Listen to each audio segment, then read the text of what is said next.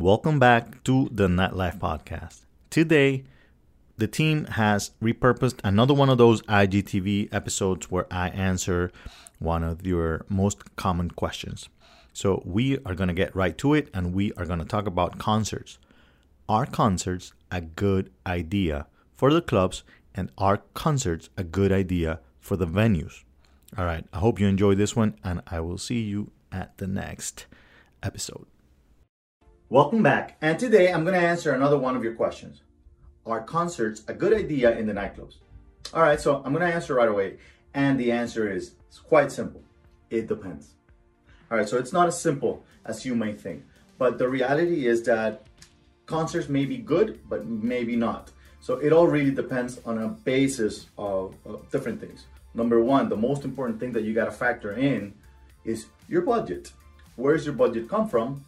Is, you know, depending on your deal. So if you have a deal where the venue, say you're a promoter and you're producing the events, and then the venue is providing you with a, you know, a pretty lucrative uh, budget for concerts, and it doesn't come from your side of the equation, then looking at your deal, it may be a good idea to do one. Now, how often are you gonna do one? That's a different question. All right, so that's budget. Then the sales.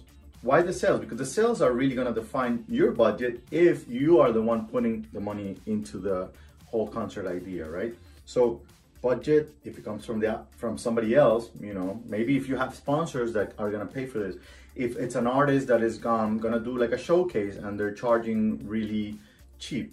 A lot of the times when an artist is charging cheap, it probably means that they don't bring a crowd or sometimes you get lucky you have a good relationship with you know their management or themselves and you know it might just be that they're going to launch a new song and they want to do an event or and you got lucky to get chosen and picked for that one event. Um, or sometimes they're in town for a bigger concert and they're available on the night before or the day off or the night after. At those different circumstances you got to you know define all right so how much people i'm to be able to bring with this artist if I have such short notice, right? Let's say I have a concert in five days.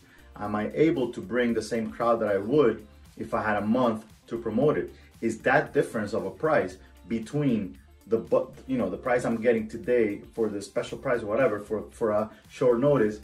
Is it worth it, or is it better to spend the whole budget on the full you know um, event in a month and bring five times as many people?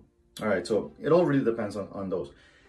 Then also there's places, you know, where you already have a crowd and all you want to do is give them something back. You know, sometimes it's good to do something like that for them. Give the crowd, the clientele. You have a built, you know, venue event that's been going for years and you want to give back. Yes, that's a good idea. What is it that I do not recommend? You know, what I do not recommend is to become event driven event driven night. That's not something that I recommend at all. And what is an event driven night? It just means that every week you have some kind of concert or theme party going on every week. No, you need to drive people to your venue or to your event because they want to be there. They want to hang with you. They want to hear the music from the DJ. Or if you have a live band every week, it's a different story. But they want to come back for whatever you have, for for what's usual, you know, for when they know what to expect. If you have something that's event driven, then the moment that you decide to not go with an event, it's all gonna flop. People are not gonna show up again because they're gonna be expecting you to give them more than what you are giving now. right? so so it depends on the venue. If the capacity of the venue can afford that, um, the artist. Um, if the venue has um, some kind of staging unless you have an artist that is willing to perform without a band or without any big you know equipment behind then you can put them anywhere you know. Those are usually uh, you know cheaper events. Um, it depends also on the cover that you have at the club. It's another factor that you got to put in there. What do you usually charge uh, your clientele? Let's say you have a $20 cover you're going to have an artist that's going to cost you the artist is charging you let's say 15 to 20 grand how much more cover do you have to charge your clients in order to make that extra money from the door alone? Or are you willing to not make it at the door, have to get some sponsors and make it back from your percentage of the bar? It's all up to you. most of the times that you do a concert, you have to have one thing in mind. What am I trying to do? Am I trying to make money? Am I trying to build brand? Am I trying to build a relationship with the artist? Am I trying to give something back to the client? So just make sure that you know exactly what it is that you're trying to get out of it. But don't think that every time there's an artist, even though the club might be completely packed, you may not be making money. All right.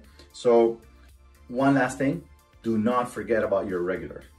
Those people that show up every week, they might be there for different reasons than the artist that you are you know, is performing for you on a specific night.